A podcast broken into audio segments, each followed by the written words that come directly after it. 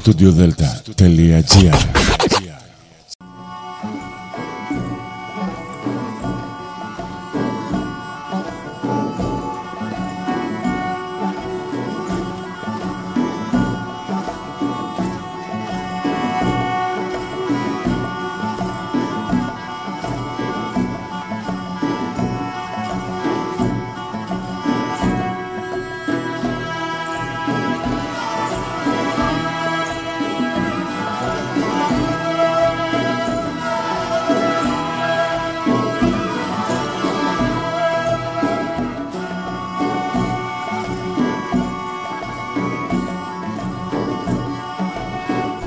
Καλημέρα σας κυρίες και κύριοι. Είναι η εκπομπή «Μύθοι και πολιτισμοί» με τη Γεωργία Αγγελή.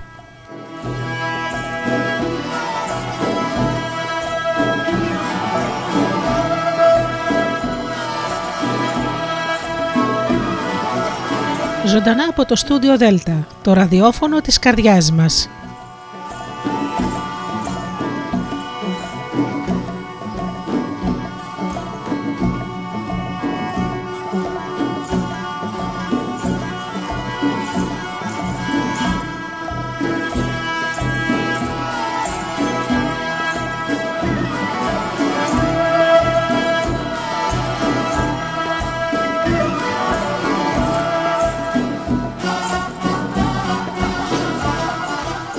Καλή σας ημέρα αγαπημένοι μου φίλοι. Μαζί πάλι εδώ με μια εκπομπή μύθοι και πολιτισμοί και σήμερα θα ακουστούν όμορφα ελληνικά λαϊκά παραμύθια και βεβαίως παραδοσιακή ελληνική μουσική.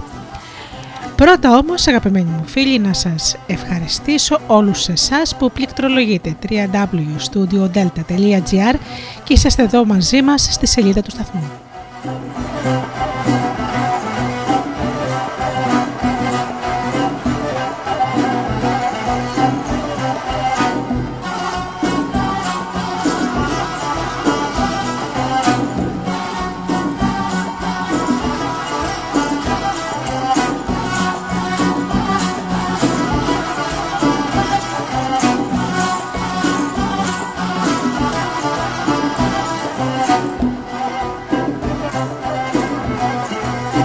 Να ευχαριστήσω και τους φίλους που μας ακούν από κινητά και tablets.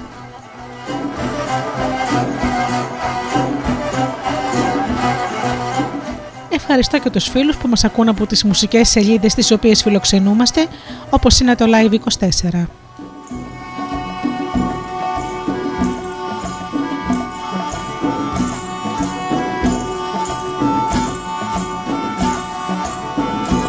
Και φυσικά την καλημέρα μου και την αγάπη μου στους συνεργάτες και φίλους, τον Τζίμι, την Αφροδίτη και την Ωρα.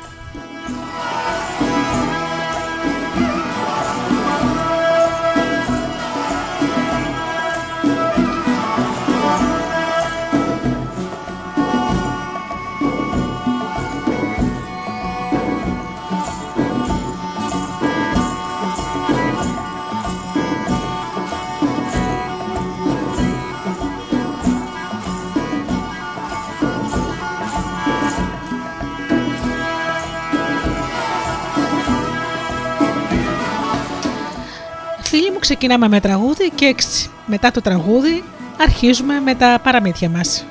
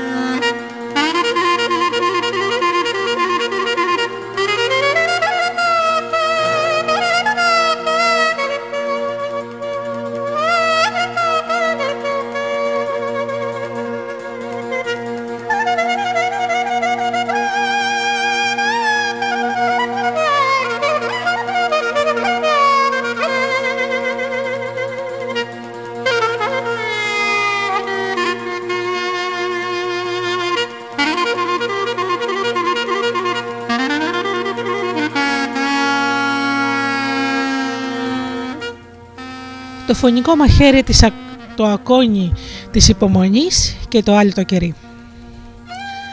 Ήτανε μια φορά και έναν καιρό ένας πλούσιος που είχε μια κόρη. Αυτή η κοπέλα καθόταν συχνά πλάι στο παράθυρο και κεντούσε.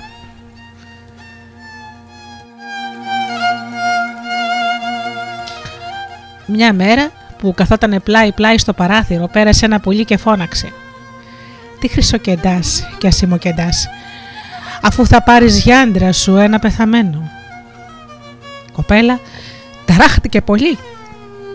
Πήγε κλαίγοντας τον πατέρα της και του είπε τι της φώναξε το πουλί. Αυτός όμως δεν έδωσε μεγάλη σημασία και είπε «Πουλί είναι άστο να λέει». Αλλά δεν έγινε αυτό μόνο μία, παρά πολλές φορές και όποτε περνούσε το πουλί έλεγε τα ίδια λόγια. Μια μέρα που η κοπέλα έπαιζε έξω με τις φίλες της άρχισε να βρέχει.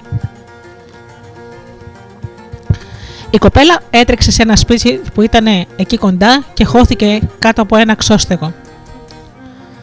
Εκεί που στεκόταν και περίμενε να σταματήσει η βροχή, η πόρτα του σπιτιού ξαφνικά άνοιξε και η κοπέλα μπήκε στο σπίτι για να ρίξει μια ματιά. Μόλις μπήκε, η πόρτα έκλεισε πάλι. Η κοπέλα δεν τα χάσε παρά άρχισε να πηγαίνει από δωμάτιο σε δωμάτιο, ώσπου έφτασε σε μια αίθουσα όπου βρισκόταν ένας πεθαμένος πρίγκιπας.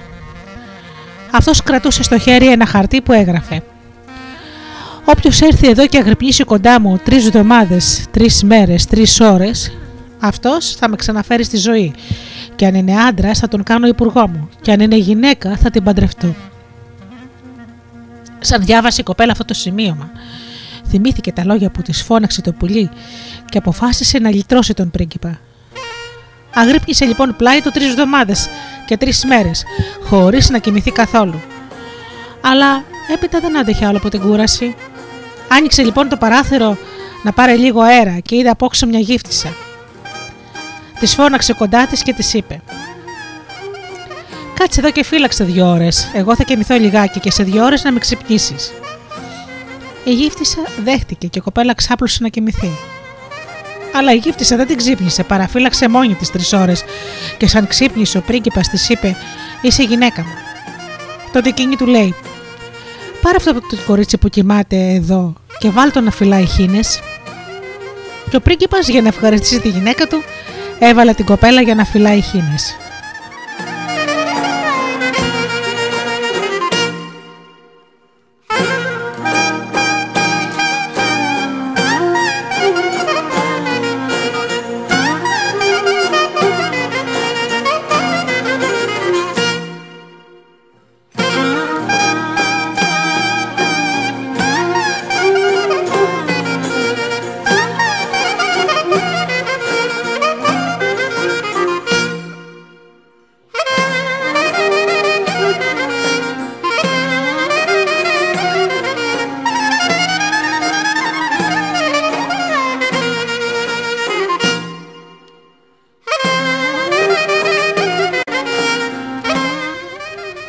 Μέρα του ήρθε όρεξη του πρίγκιπα να πάει στον πόλεμο.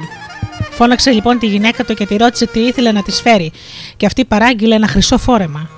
Φώναξε έπειτα και τη χινάρισα και τη ρώτησε: Εσύ τι θέλεις να σου φέρω, και αυτή απάντησε: Θέλω το φωνικό μαχαίρι, το ακόνι της υπομονής και το άλλο το κερί.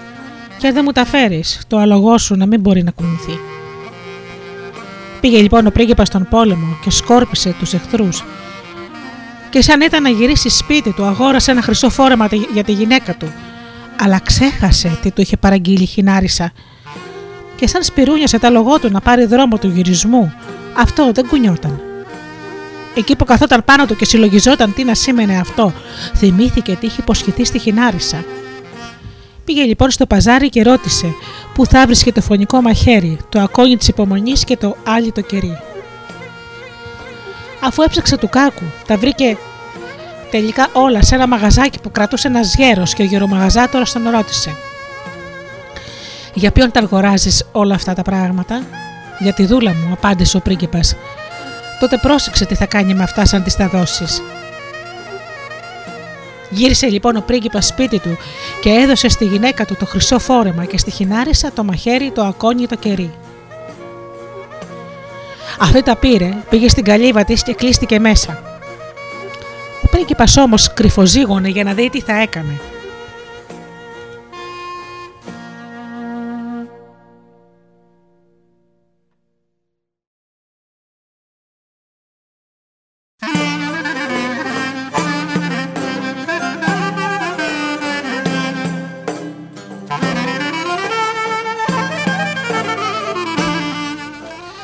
Κοπέλα ακούμπησε το ακόνι της υπομονής κατάχαμα. Έβαλε πάνω του το φωνικό μαχαίρι, άναψε το άλλο το κερί και έπειτα άρχισε να λέει. Φωνικό μαχαίρι, τι κάθεσαι ήσυχο, γιατί δεν σηκώνεσαι να μου κόψεις το λαιμό; Τότε το μαχαίρι σηκώθηκε να της κόψει το λαιμό, αλλά το ακόνι της υπομονής το τράβηξε πίσω. Και όπως σηκώθηκε το μαχαίρι, μαύρισε και η φλόγα του άλλου του κεριού, σαν να ήθελε να το σβήσει. Και η κοπέλα συνέχισε. Ήμουν κορίτσι από καλό σπίτι, και εκεί που καθόμουν στο παράθυρο και κεντούσα, ένα πουλί μου φώναξε: Τι κάθεσαι και χρυσοκεντάς και σημοκεντά, αφού θα πάρεις για άντρα σου ένα πεθαμένο. Εγώ όμως δεν το πίστεψα. Φωνικό μαχαίρι, τι κάθεσαι ήσυχο, γιατί δεν σηκώνεσαι να μου κόψεις το λαιμό. Σηκώθηκε τότε το μαχαίρι, αλλά το ακόνι το τράβηξε πίσω. Μια μέρα έπαιζα εγώ έξω με τις φιλενάδες μου Μας έπιασε βροχή και εγώ χώθηκα κάτω από την πόρτα αυτού του παλατιού και περίμενα να σταματήσει η βροχή. Φωνικό μαχαίρι, τι κάθεσαι ήσυχο γιατί δεν σηκώνεσαι να μου κόψεις το λαιμό. Σηκώθηκε τότε το μαχαίρι, αλλά το ακόνι το τράβηξε πίσω. Άνοιξε τότε η πόρτα και μπήκα μέσα. Διάβηκα πολλά δωμάτια και έφτασα στο δωμάτιο του πρίγκιπα. Είδα το σημείωμα που κρατούσε στο χέρι του και το διάβασα. Φωνικό μαχαίρι. Τι κάθεσαι ήσυχο. Γιατί δεν σηκώνεσαι να μου κόψεις το λαιμό. Σηκώθηκε τότε το μαχαίρι, αλλά το ακόνι το τράβηξε πίσω. Κι εγώ αγρύπνησα πλάι του τρεις εβδομάδες και τρεις ημέρε. Και τότε πέρασε απ' έξω η γύφτησα που τώρα έχει για γυναίκα του, και εγώ τη φώναξα και της είπα να φυλάξει δύο ώρες. Αυτή όμως φύλαξε τρεις ώρες, χωρίς να με ξυπνήσει. Και έτσι ο πρίγκιπας την πήρε για γυναίκα του, και εμένα με έκανε χινάρισα. Φωνικό μαχαίρι, πώς αντέχει να με βλέπεις χινάρισα. Εμένα που αγρύπνησα τρεις εβδομάδες, ενώ η γύφτησα που αγρύπνησε μόνο τρεις ώρες έγινε πριγκίπισσα. Ακόμα διστάζεις φωνικό μαχαίρι. Τότε το μαχαίρι σηκώθηκε ψηλά ψηλά και το ακόνι δεν μπορούσε πια να το κρατήσει και το κέρι έσβησε. Αλλά ο πρίγκεπας που τα είχε ακούσει όλα άρχισε να κλαίει. Άνοιξε την πόρτα με μια κλωτσιά και άρπαξε το μαχαίρι τη στιγμή ακριβώς που θα τρυπούσε την κοπέλα. Την πήγε έπειτα στο παλάτι του, την έκανε γυναίκα του και έβαλε τη γύφτισσα για να φυλάει χίνες.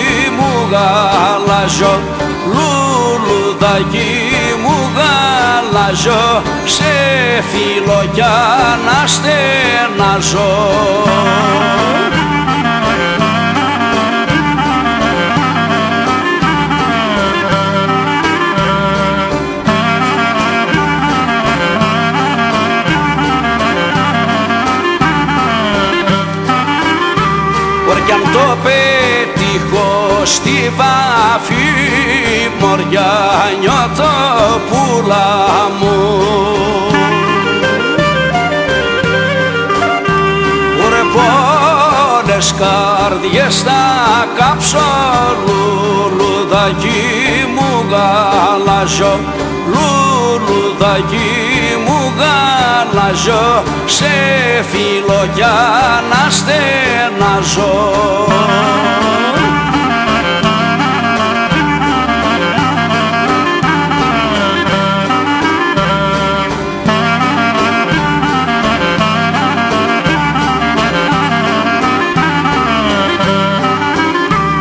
Τα κάψονιες, στα κάψονιούς μωριά νιώθω πουλά μου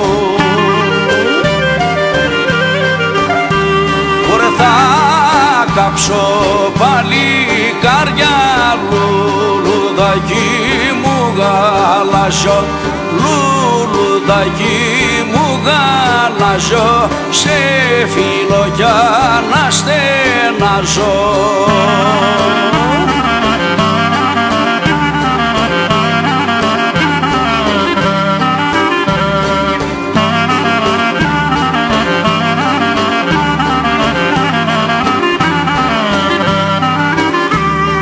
κάψω μια μελαχρίνη μωριά νιώθω πουλά μου. Ωρε που με κάψε και εμένα λουλουδάκι μου γαλαζό λουλουδάκι μου γαλαζό σε φιλοκιά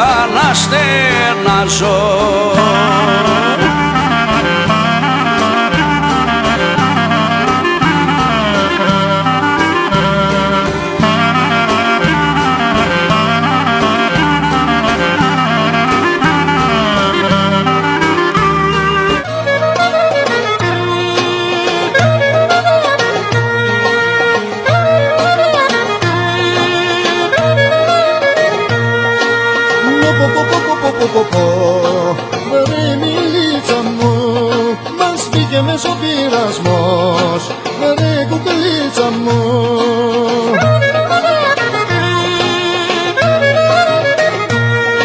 Μιλίτσα μου, μιλίτσα μου, για μίλα μου, κουκλίτσα μου, τι σου κάνα εγώ. Τι μου κάνες κι εσύ και αγαπιόμαστε πολύ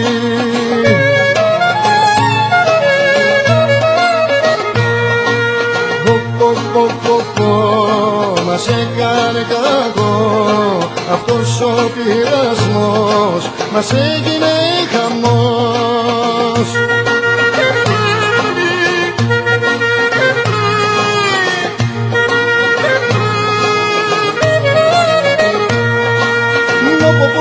Πω, πω, πω,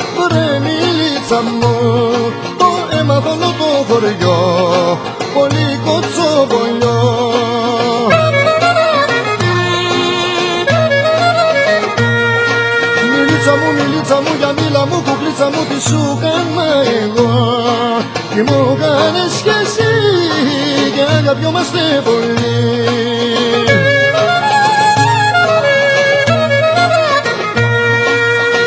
Πω, πω, πω, πω, μας έκανε κακό αυτός ο πειρασμός. Μας έγινε χαμός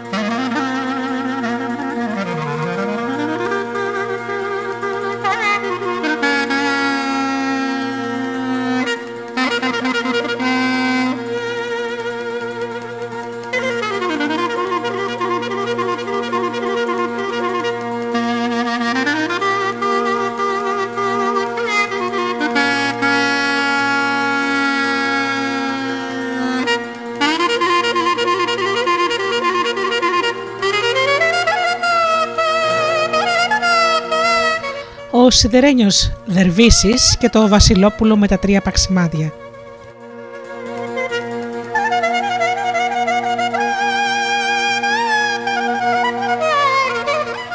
Ήταν μια φορά και έναν καιρό μια βασίλισσα που δεν έκανε παιδιά και στενοχωριόταν πολύ.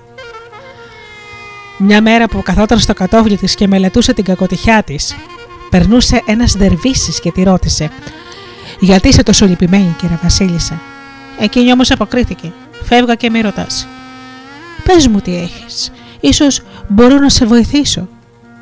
«Να, στενοχωριέμαι που δεν κάνω παιδιά». «Αν αυτό είναι όλο μπορώ να σε βοηθήσω. Αν όμως βρω τρόπο να αποκτήσεις τρία παιδιά θα μου δώσεις το ένα». Φώναξε τότε η Βασίλισσα αν βρεις τρόπο να αποκτήσω τρία παιδιά, θα σου δώσω με τα χαρά στο ένα. Και τότε ο Δερβίση της έδωσε τρία μήλα. Και όταν αυτή τα έφεγε, ευλογήθηκε η κοιλιά της και γέννησε τρία αγόρια, το ένα μετά το άλλο. Όταν τα παιδιά μεγάλωσαν και πήγαν στο σχολείο, ο Δερβίση σταμάτησε μια μέρα το μικρότερο στον δρόμο, του έδωσε ένα μήλο και του είπε: Κρύψε στον κόρφο σου και το βράδυ που θα σε γδίσει η μάνα σου και το μήλο θα πέσει κατάχαμα. Πες της, θυμήσου την υπόσχεση που έδωσες στο Δερβίση. Το βράδυ που η μητέρα έγδισε το μικρότερο γιο της, το μήλο έπεσε στο πάτωμα. Το παιδί θυμήθηκε την παραγγελιά του Δερβίση και είπε στη μητέρα του «Ένας Δερβίσης μου έδωσε αυτό το μήλο και μου παρήγγειλε να σου πω να θυμηθείς τι του υποσχέθηκες». Η μητέρα απάντησε «Αν αύριο τον ξανανταμώσεις, πες του να έρθει σε μένα». Έτσι και έκανα το αγόρι. Και την άλλη μέρα που το σταμάτησε πάλι ο Τερβίσης του είπε αυτό που το ορμήνεψε η μητέρα του.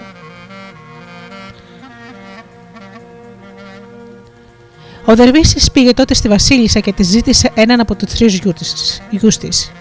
Η Βασίλισσα και ο Βασιλιάς όμως συλλογίστηκαν πολύ. Ποιον από, ποιον από τους τρεις να δώσουν; Τον μεγαλύτερο, αδύνατο γιατί ήταν ο πρωτότοκος. Τον μεσαίο, αυτός όμως ήταν πολύ έξυπνος και έπαιρνε τα γράμματα. Το μικρότερο; Αυτός όμως ήταν τόσο όμορφος. Δεν ήξερα λοιπόν τι να κάνουν. Στο τέλος αποφάσισαν να δώσουν τον μικρότερο και να ψηφίσουν την ομορφιά του. Και είπαν τότε στο Δερβίση: Σαν έρθουν τα παιδιά, πάρε εκείνο που θα σου δείξουμε κρυφά. Όταν λοιπόν τα τρία παιδιά γύρισαν από το σχολείο, χαιρέτησαν τους γονείς τους και κάθισαν με τη σειρά. Τότε οι βασιλιάδες έδειξαν κρυφά το μικρότερο και ο Δερβίσης του είπε: Άναψε μου την πίπα. Το παιδί κοίταξε τον πατέρα του και επειδή αυτός δεν είπε τίποτα, έκανε όπως τον πρόσταξε ο Δερβίσης. Μόλις ο Δερβίση τελείωσε το κάπνισμα, είπε στο αγόρι: Πάρε την πίπα μου και έλα μαζί μου. Δεν θέλω, απάντησε το παιδί. Αλλά ο Βασιλιάς το διέταξε να πάει με το Δερβίση και το παιδί αναγκάστηκε να επακούσει. Ακολούθησε τον Δερβίση για λίγο, έπειτα όμως το έσκασε. Ο Δερβίση έτρεξε εξωπίσω του, αλλά δεν μπόρεσε να το πιάσει.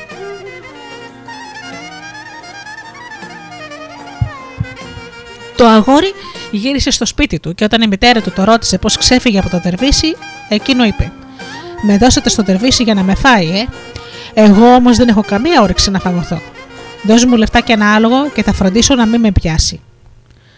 Τότε η μητέρα του του έδωσε ένα καλό άλογο και ένα ζωνάρι γεμάτο φλωριά.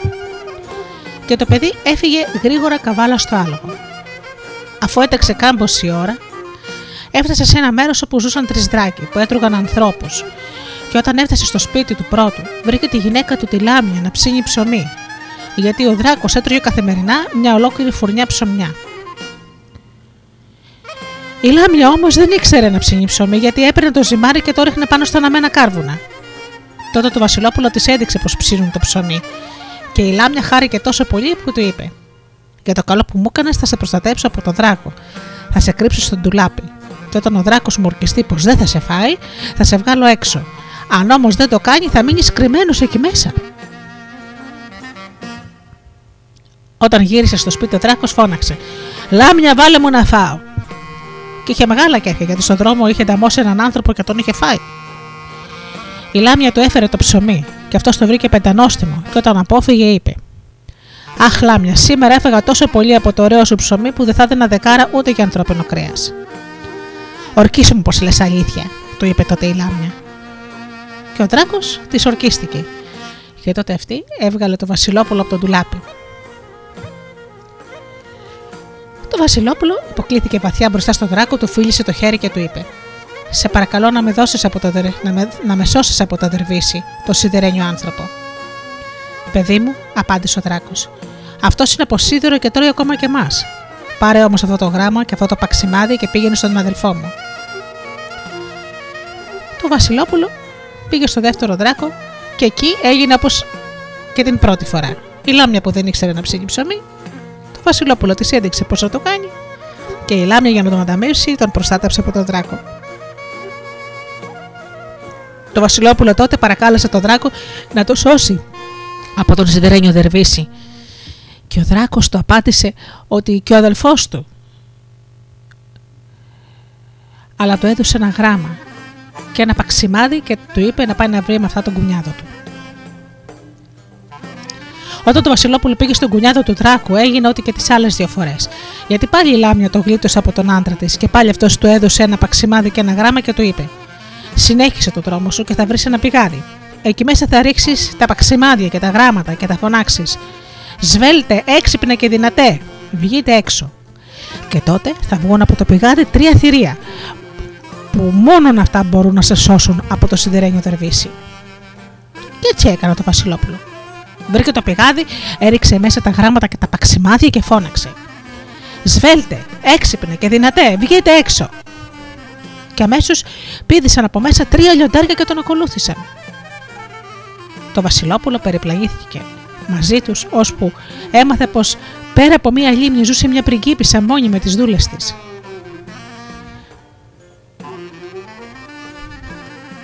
Αγόρασε λοιπόν το ωραιότερο άτι που βρήκε. Πήγε καβάλα στη λίμνη και πήγαινε ερχόταν εκεί ώσπου τον είδε η πριγκίπισσα. Μόλις αυτή τον πρόσεξε, πρόσταξε τις δούλες της να χτυπήσουν τη λίμνη με βέργες για να χωρέσει στα δυο, να χωρίσει στα δυο και να μπορέσει ο πρίγκιπας να φτάσει στη δική της όχθη. Οι δούλες έκαναν όπως τη πρόσταξε η πριγκίπισσα, και όταν τη έφεραν το Βασιλόπουλο, αυτή το πήρε αμέσως για άντρα της. Το Βασιλόπουλο καλοπερνούσε, κυνηγώντας, και έφερνε πάντα ένα σωρό κυνήγι στο σπίτι, γιατί ο έξυπνος ήξερε που υπήρχε. Ο Σβέλτος το έπιανε και ο δυνατός το κουβαλούσε στο σπίτι. Στο μεταξύ, ο Δερβίση έψαχνε όλο τον κόσμο να βρει το Βασιλόπουλο και στο τέλος έμαθε που ήταν. Αγόρασε τότε ένα ακόμα ωραιότερο άτι, πήγε καβάλα στην ακρολιμιά και πήγαινε ερχόταν εκεί. Μόλις τον αντίκρισε η πριγκίπισσα, πρόσταξε τις δούλες της να της τον φέρουν και αυτόν. Και τότε οι δούλες κούνησαν το κεφάλι τους και είπαν: Κυρά, έχεις ένα ηλιογέννητο άντρα. Τι το θέλεις αυτό το κοράκι; Εκείνη όμως αποκρίθηκε: Τον εθέλω, πηγαίνετε να μου τον φέρετε. Τότε οι δούλες χτύπησαν τα νερά με τα ραβδιά, ώσπου χωρίστηκαν στα δυο, και ο Δερβίσης διάβηκε τη λίμνη. Όταν ζήγωσε την πρικίπισσα, της είπε: Θα ξεκάνω μου τον άντρα σου και θα παντρευτείς σε μένα, γιατί εγώ είμαι αθάνατο και ζω παντοτινά. Και πώς θα τα καταφέρομαι, ρωτάει εκείνη. Το βράδυ θα με κρύψεις σε ένα σεντούκι και δεν θα κοιμηθείς ώσπου να βγω και να τον σκοτώσω. Καλά, το απαντάει εκείνη. Την ώρα που γινόντουσαν αυτά, το Βασιλόπουλο ήταν στο κυνήγι. Αλλά ο έξυπνος πήγε και του τα φανέρωσε όλα και τότε δυνατός είπε: Μη φοβάσαι, Αφέντη, και μη σου ήσυχα, γιατί θα καθίσω πάνω στο σεντούκι και θα το ζουπάω με όλο μου το βάρος. Το βράδυ που γύρισαν σπίτι, ο δυνατός πήγε ολόησια στο σεντούκι και χλάτς, κάθισε πάνω του και έμεινε καθισμένος εκεί όλη τη νύχτα. Και ζούληξε το δερβίσι τόσο πολύ που αυτός δεν μπορούσε ούτε να γυρίσει μέσα στην κρυψώνα του. Όταν το Βασιλόπουλο και η πριγκίπισσα έφαγαν, πήγαν για ύπνο. Το Βασιλόπουλο κοιμήθηκε βαθιά, αλλά η πριγκίπισσα δεν έκλεισε μάτι και περίμενε του κάκου όλη τη νύχτα τον ορχομό του Δερβίση. Την άλλη μέρα το πρωί, που το Βασιλόπουλο έφυγε για κυνήγι, πήγε θυμωμένη στο Σαγιουντούκι, το άνοιξε και ρώτησε τον Δερβίση γιατί δεν φάνηκε. Αυτός της απάντησε: Δεν ξέρω πώς έγινε, αλλά δεν μπορούσα να ανοίξω το σεντούκι, γιατί το βράδυ κάτι καθόταν απάνω του και έμεινε εκεί όλη τη νύχτα και με ζούπαγε τόσο που δεν μπορούσα ούτε να κουνηθώ απόψε να με κρύψει στο φούρνο και μην αφήσεις τους ακόλουθους τους άντρα σου να μπουν στο σπίτι. Αλλά ο έξυπνος άκουσε αυτή τη συζήτηση και τα είπε όλο στο Βασιλόπουλο καθώς κυνηγούσαν. Ο δυνατός τότε είπε: Μη φοβάσαι, Αφέντη, θα στηθώ μπροστά στο φούρνο και θα σπρώχνω την πόρτα του όπως χθες τη νύχτα. Το βράδυ που γύρισαν το κυνήγι, η πριγκίπισσα δεν ήθελε να αφήσει τους ακόλουθους να μπουν μέσα. Και Και τότε ο άντρας της την παρακάλεσε και της είπε: Άφησέ τους. Να είσαι σίγουρη πως δεν θα σου κάνουν κακό. Τι να κάνει εκείνη, αναγκάστηκε να τους αφήσει να μπουν. Ο δυνατός τότε πήγε ολόισια στο φούρνο και κάθισε με τη ράχη του πάνω στην πόρτα. Πάλι ο Δερβίσης δεν μπόρεσε να κουνηθεί όλη τη νύχτα. Αλλά και η πριγκίπισσα δεν έκλεισε μάτι γιατί περίμενε όλο ένα να έρθει ο Δερβίσης και να σκοτώσει τον άντρα της. Την άλλη μέρα, μόλις το Βασιλόπουλο έφυγε για κυνήγι, έτρεξε τιμωμένη στο φούρνο και ρώτησε το Δερβίση γιατί δεν είχε βγει. Αλλά αυτός απάντησε: Έπαθα το και χθες, αλλά τώρα καταλαβαίνω πως δεν γίνεται δουλειά μέσα στο σπίτι και πρέπει να δοκιμάσουμε έξω. Αύριο μην αφήσεις τον άντρα σου να πάει για κυνήγι, να τον παρασύρεις σε ένα περιφραγμένο κήπο. Αλλά τους ακόλουθού του να τους κλείσεις απ' έξω και να τον πείσει να σκαρφαλώσεις σε ένα δέντρο. Τα υπόλοιπα είναι δική μου δουλειά. Μόλις έκαναν αυτή τη συμφωνία, ο έξυπνος είπε στο Βασιλόπουλο: Αφέντη, τώρα μόλις συμφώνησαν να σε σκοτώσουν αύριο στον κήπο και εμάς να μας αφήσουν απ' έξω. Και είπε τότε ο Σβέλτος: Μη φοβάσαι, Αφέντη, όταν θα έρθει αύριο ο Τερβίσης να σε φάει, φώναξέ μας και τότε εγώ θα πηδήσω το μαντρότυχο, θα ανοίξω την πόρτα στους άλλους και θα καματιάσουμε το Τερβίση. Την άλλη μέρα η πριγκίπισσα είπε στον άντρα της: Από τότε που ήρθες δεν έμενες ούτε μία μέρα στο σπίτι. Πάντα με αφήνεις μόνη. Σήμερα θέλω να μείνεις κοντά μου και να πάμε στον κήπο να μαζέψουμε πορτοκάλια και φρούτα. Το Βασιλόπουλο αποκρίθηκε. Αν αυτός σε ευχαριστεί, ας πάμε στον κήπο. Μόλις φτάσαν μαζί στον κήπο, οι ακόλουθοι του Βασιλόπουλου έκαναν να μπουν μέσα και η περικύψα του είπε: Α έρθουν. Αν έρθουν αυτοί μαζί, εγώ δεν τολμώ να πω. Θα γυρίσω πίσω. Έτσι, οι τρεις έμειναν απ' έξω από τον κήπο και η πριγκίπισσα ασφάλισε την πόρτα. Αφού περπάτησαν λίγο στον κήπο, η πριγκίπισσα φώναξε: Δες αυτά τα δύο πορτοκάλια εκεί πάνω. Ανέβα να τα κόψεις, το ένα για σένα και τα άλλο για μένα. Μόλις το Βασιλόπουλος σκαρφάλωσε στην πορτοκαλιά, πρόλαβε, πρόβαλε ο Δερβίσης στα ριζά του δέντρου και φώναξε: Σε τσάκουσα επιτέλους παλιόσκυλο, κατέβα αμέσως κάτω. Το Βασιλόπουλο αποκρίθηκε. Έτσι κι αλλιώς είμαι δικό σου. Άφησε με μόνο να πω τρεις λέξεις. Πες λοιπόν, αλλά γρήγορα. Και τότε το Βασιλόπουλο φώναξε. Σβέλτε, έξυπνε, δυνατέ. Και μόλις οι τρεις το άκουσαν, ο Σβέλτος πήδησε το μαντρότυχο, άνοιξε την πόρτα στους άλλους δυο και οι άλλοι έτρεξαν, άρπαξαν το δερφίσι, ο ένας από τα πόδια, όλα από τα χέρια και τον έκαναν κομμάτια. Έπειτα σκότωσαν και την πριγκίπισσα και το Βασιλόπουλο πήρε γυναίκα του μια από τις δούλες της. Και έζησαν αυτοί καλά και εμείς καλύτερα.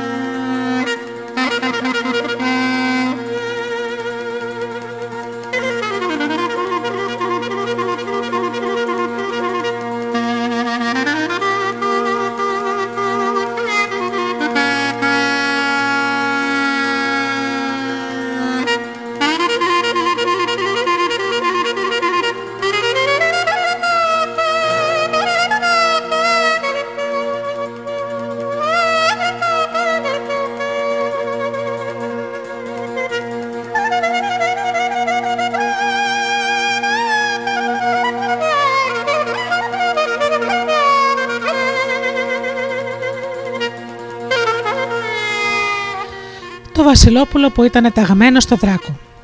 Ήταν μια φορά και ένα καιρό ένας βασιλιάς που δεν είχε παιδιά. Και στενοχωριόταν τόσο πολύ που μια μέρα φώναξε. Α είχα ένα παιδί και ας το τρώγε και ο δράκος. Και για δες, μόλις το από αυτό η κοιλιά της της Βασίλισσας ευλογήθηκε και έπειτα από 9 μήνες γεννήθηκε ένα αγόρι. Σαν μεγάλος όμως το αγόρι, ο δράκος πήγε στο Βασιλιά και το είπε: Δώσ' μου το αγόρι που μου έταξες. Και ο Βασιλιάς του είπε: Θα στο δώσω. Κάλεσε τότε το γιο του και του είπε: Καλό μου παιδί, αυτό και αυτό έγινε και σε έταξε στο δράκο και τώρα ήρθε να σε πάρει. Αφού είναι έτσι, απάντησε το Βασιλόπουλο, δεν θα περιμένω να έρθει, αλλά θα πάω να τον βρω και θα δούμε ποιος από τους δυο θα σκοτώσει τον άλλον. Πήρε τότε το Βασιλόπουλο ένα μαχαίρι και έφυγε για να βρει το δράκο. Αφού περπάτησε κάμποσο, έφτασε σε ένα βουνό και όταν σκαρφάλωσε στην κορυφή του και κοίταξε κάτω στον κάμπο που απλωνόταν από την άλλη πλευρά, είδε κάτι μαύρο που κουνιόταν. Σκέφτηκε τότε. Αυτός θα είναι ο δράκος.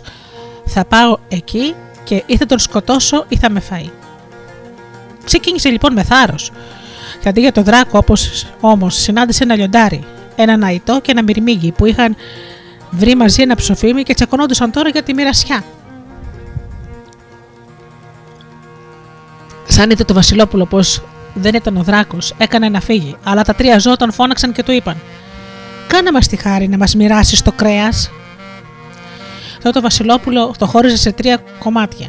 Ένα μεγάλο, ένα μικρότερο και ένα μικρούτσικο. Έδωσε το μεγάλο στο λιοντάρι, το μικρότερο στο ναϊτό και το μικρούτσικο στο μυρμικάκι.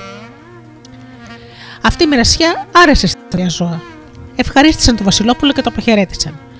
Αλλά κανένα τους δεν σκέφτηκε να του κάνει ένα δώρο για να τον, για να τον ανταμείψει. Μόνος σαν ξεμάκρυνε το Βασιλόπουλο, το μυρίμεγε το θυμήθηκε και είπε: Ακούστε, φίλοι μου, δεν θα δώσουμε τίποτα στο παλικάρι που μας μοίρασε τόσο ωραία το φαΐ. Καλά λες, αποκριθήκαν τα άλλα δύο ζώα. Φώναξαν λοιπόν πίσω το Βασιλόπουλο και το λιοντάρι του είπε: Μας έκανες τη χάρη να μας μοιράσει το φαγητό. Τώρα θα σου κάνουμε και εμείς ένα καλό. Εγώ σου υπόσχομαι πως όποτε φωνάξεις δύο φορές λιοντάρι, λιοντάρι, θα γίνει δυνατός και εμένα. Ο Αιτό τότε είπε: Και εγώ σου υπόσχομαι πως όποτε φωνάξεις δύο φορές Αιτό, Αιτό, θα μπορείς να πετάξεις όπου θέλεις και όταν λες άνθρωπος, άνθρωπος, θα γίνει ξανά άνθρωπος. Τελευταίο μίλησε το Μυρμηγκάκι και είπε: Σου υπόσχομαι πως όποτε φωνάξεις δύο φορές Μυρμήγκι, Μυρμήγκι, θα γίνει σε Μυρμήγκι και θα μπορείς να τρυπώσεις όπου θέλεις. Και πάλι τον φωνάξεις άνθρωπος, άνθρωπος, θα γίνεις άνθρωπος. Το Βασιλόπουλο ευχαρίστησε τα τρία ζώα και ξεκίνησε να γυρίσει σπίτι του. Στον δρόμο πέρασε από ένα δάσος όπου βρισκόταν η στάνη ενός βασιλιά, και από εκεί ως το παλάτι ήταν μια ώρα δρόμος. Σε αυτή την στάνη άρμεγαν τις προβατίνες, αλλά δεν μπορούσαν να πάνε το γάλα ζεστό στο βασιλιά για να τυροκομίσει. Γι' αυτό ο βασιλιάς είχε βάλει να διαλαλήσουν σε όλο το βασίλειο πως όποιος κατάφερε να φέρει το γάλα ζεστό από τη στάνη στο παλάτι, αυτό θα τον έκανε γαμπρό του. Μόλις το Βασιλόπουλο ζήγωσε στη μάντρα, όρμησαν πάνω του τα σκυλιά να το κομματιάσουν. Αυτός όμως είπε αμέσως Αϊτός, Αϊτός και αμέσως πέταξε και βρέθηκε κατά μεσή στη στάνη. Όταν το είδαν οι τσοπάνιδε, απόρρισαν και τον ρώτησαν: Ε, πώς μπήκες μέσα χωρίς να σου κομματιάσουν τα σκυλιά; Το Βασιλόπουλο όμως δεν τους είπε την αλήθεια, παραπάντησε: Δεν συνάντησα τίποτα σκυλιά στον δρόμο μου. Σαν άρμηξαν το γάλα, άρχισαν να λένε πόσο κρίμα ήταν που κανένας δεν μπορούσε να πάει ζεστό στο Βασιλιά. Το Βασιλόπουλο όμως τους είπε: Δώστε το σε μένα και εγώ θα το πάω ζεστό στο παλάτι. Και τότε οι τσοπάνιδε γέλιασαν. Τι, τόσο γοργορπόδαροι άντρε είμαστε εδώ και δεν τα καταφέρνουμε, θα τα καταφέρεις εσύ; Το Βασιλόπουλο όμως είπε: Αν δεν μου δώσετε το γάλα, θα το πω στο Βασιλιά και θα σας τιμωρήσει. Σαν το άκουσαν αυτό, φοβήθηκαν και του έδωσαν το γάλα. Έφυγε λοιπόν μαζί με το γάλα και οι τσοπάγιδε το προστάτεψαν από τα σκυλιά. Σαν ξεμάκρυνε τόσο που δεν μπορούσαν πια να τον δουν, φώναξε Αϊτός, Αϊτός. Και αμέσως τότε μεταμορφώθηκε σε Αϊτό, πήρε στα νύχια του τον κάτω με το γάλα και πέταξε ολόισα στο παλάτι του Βασιλιά. Εκεί χτύπησε την πόρτα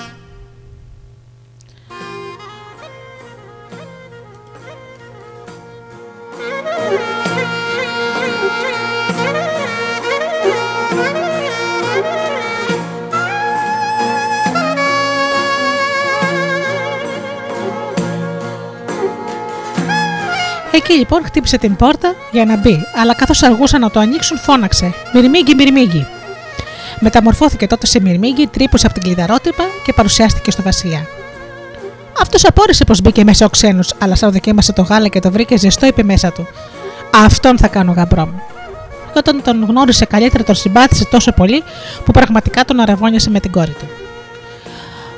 Όμως εκείνον ακριβώς τον καιρό στασίασε κατά του Βασιλιά ένας από τους επάρχους του. Και όταν το έμαθε ο Βασιλιά, είπε στο Βασιλόπουλο: Πες μου, γαμπρέ μου, έχεις όρεξη να εκστρατεύσει τη θέση μου ενάντια σε αυτό το στασιαστή. Το Βασιλόπουλο απάντησε πως το έκανα με τα χαράς. Και τότε ο Βασιλιάς μάζεψε ένα μεγάλο στρατό. Το Βασιλόπουλο όμως είπε: Χρειάζομαι μόνο μια μικρή αλλά διαλεκτή ακολουθία. Και όταν τη διάλεξε, ξεκίνησε να πολεμήσει το στασιαστή. Αλλά όταν συγκρούστηκε με τον εχθρικό στρατό, φώναξε Λιοντάρι, λιοντάρι και έγινε αμέσως δυνατός ο λιοντάρι. Αφάνισε τον εχθρό, έπιασε εχμάλωτο το στασιάστη και τον πήγε στο Βασιλιά. Τότε ο Βασιλιάς όρισε τη μέρα που θα πάντρευε την κόρη του και οι γάμοι γιορτάστηκαν με τη μεγαλύτερη λαμπρότητα. Λίγο καιρό αργότερα όμως το Βασιλόπουλο πήγε μια μέρα στο πηγάδι να πιει νερό, και όπως έσκυψε βγήκε από μέσω ο δράκος και τον κατάπιε. Σαν το έμαθα, ο Βασιλιάς λυπήθηκε πολύ για λογαριασμό του, που έχασε ένα τόσο άξιο γαμπρό για την κόρη του, που η κόρη του τον αγαπούσε τόσο πολύ τον άντρα της, ώστε δύσκολα θα παντρευόταν άλλον. Γι' αυτό αποφάσισε να την ξεγελάσει. Απαγόρεψε να της αναγγείλουν το θάνατο του άντρα της και έστειλε βιαστικά απεσταλμένους σε όλο τον κόσμο για να βρουν κάποιον που να του μοιάζει. Σαν βρήκαν έναν, ο Βασιλιάς τον πήγε στην κόρη του και εκείνη και της είπε: Δες, ο άντρας σου γύρισε ανέλπιστα. Αλλά η κόρη του κατάλαβε αμέσως πως αυτός δεν ήταν ο πραγματικός της άντρας και είπε: Δεν είναι αυτός. Μα τι λες, φώναξε ο Βασιλιάς. Δεν γνωρίζω εγώ τον γαμπρό μου. Αυτός είναι και κανένας άλλος. Η κόρη του όμως είπε: Αν αυτός είναι στα αλήθεια, ας έρθει μαζί μου στο διπλανό δωμάτιο να τον ρωτήσω κάτι. Προπορεύτηκε τότε και ο ξένος έκανε να την ακολουθήσει, αλλά πριν μπει στο δωμάτιο, αυτή του κλείσε κατάμουτρα την πότα και φώναξε. Αν είσαι στα αλήθεια ο άντρας μου, μπες μέσα. Γιατί ο άντρας της είχε εκμεστηρευτεί τις μαγικές του ικανότητες στη γυναίκα του. Όταν ο ξένος απάντησε πως δεν μπορούσε, η Βασιλοπούλα βγήκε και είπε στον πατέρα της: Βλέπεις πως δεν είναι αληθινός μου άντρας; Πες μου τώρα τι απόγενο αληθινός. Σαν κατάλαβε ο Βασιλιάς πως δεν μπορούσε να την ξεγελάσει, της είπε: Κορούλα μου, αυτό και αυτό έτυχε στον άντρα σου. Αυτό τότε είπε: Θα τον βγάλω από το πηγάδι, αλλά να μου χτίσεις ένα παλάτι πάνω από το φιλιατρό και να το γεμίσεις μήλα. Για να παρηγορήσει την κόρη του Βασιλιάς, έκανε όπως του είπε και πρόσταξε να χτίσουν πάνω από το φιλιατρό ένα παλάτι και να το γεμίσουν μήλα. Και όταν τελείωσε το παλάτι, μπήκε μέσα η Βασιλοπούλα. Την πρώτη μέρα κιόλας λοιπόν κρέμασε πάνω από το πηγάδι 10 μήλα. Και μόλις ο δράκος τα μυρίστηκε, είπε: Τι μήλα είναι αυτά; Η Βασιλοπούλα τότε απάντησε: Τι άντρας είναι αυτός που έχεις εκεί κάτω; Αν τον σηκώσεις λίγο όσο να δω το κεφάλι του, θα σου δώσω τα μήλα να τα φας. Τότε ο Δράκος σήκωσε το Βασιλόπουλο όσο να βγαίνει το κεφάλι του έξω από το πηγάδι και η Βασιλοπούλα του έδωσε τα μήλα. Την άλλη μέρα κρέμασε ακόμα περισσότερα μήλα και όταν ο Δράκος τα μυρίστηκε, η Βασιλοπούλα του είπε: Αν τον βγάλεις ως τη μέση, θα σου δώσω και αυτά τα μήλα. Τότε ο Δράκος έβγαλε το Βασιλόπουλο το πηγάδι ως τη μέση, από τη μέση και πάνω και η Βασιλοπούλα του έδωσε τα μήλα. Την τρίτη μέρα η Βασιλοπούλα κρέμασε ακόμα περισσότερα μήλα πάνω από το πηγάδι και σαν είδε ο, ο Δράκος τα μήλα, άρχισε να τα μυρίζει με ακόμα μεγαλύτερη λαχτάρα. Και τότε το είπε ο Βασιλοπούλα: Αν τον σηκώσεις έτσι πρώτον το ολόκληρο, θα σου δώσω όλα τα μήλα. Ο, δρακο, ο Δράκος πήρε το Βασιλόπουλο στα χέρια του και το σήκωσε ολόκληρο έξω από το πηγάδι. Και τότε το Βασιλόπουλο φώναξε: Μυρμήγκι, μυρμήγκι! Και αμέσως μεταμορφώθηκε σε μυρμήγκι και έπεσε από τα χέρια του Δράκου στο χώμα. Φώναξε έπειτα αϊτός αϊτός και μαζί με τη Βασιλοπούλα πέταξαν στο βασίλειό τους και από τότε ο Δράκος τον άφησε ήσυχο.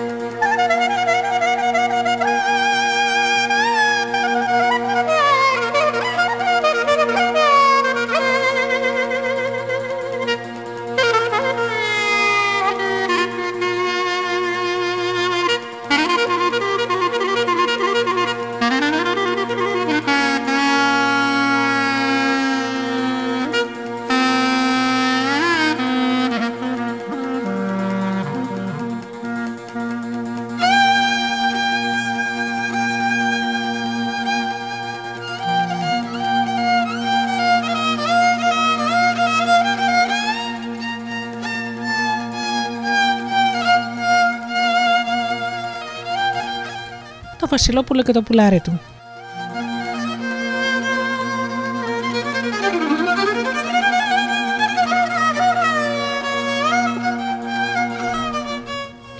Ήταν μια φορά και έναν καιρό μια βασίλισσα που δεν είχε παιδιά και λυπόταν πολύ γι' αυτό. Μια μέρα πέρασε ένας μάγος και της έδωσε ένα μήλο και της είπε: Αν φας αυτό το μήλο, θα κάνεις παιδί. Η Βασίλισσα πήρε το μήλο, το ξεφλούδισε, το έφαγε και πέταξε τις φλούδες στο στάβλο. Εκεί τι βρήκε η φοράδα και τι έφαγε.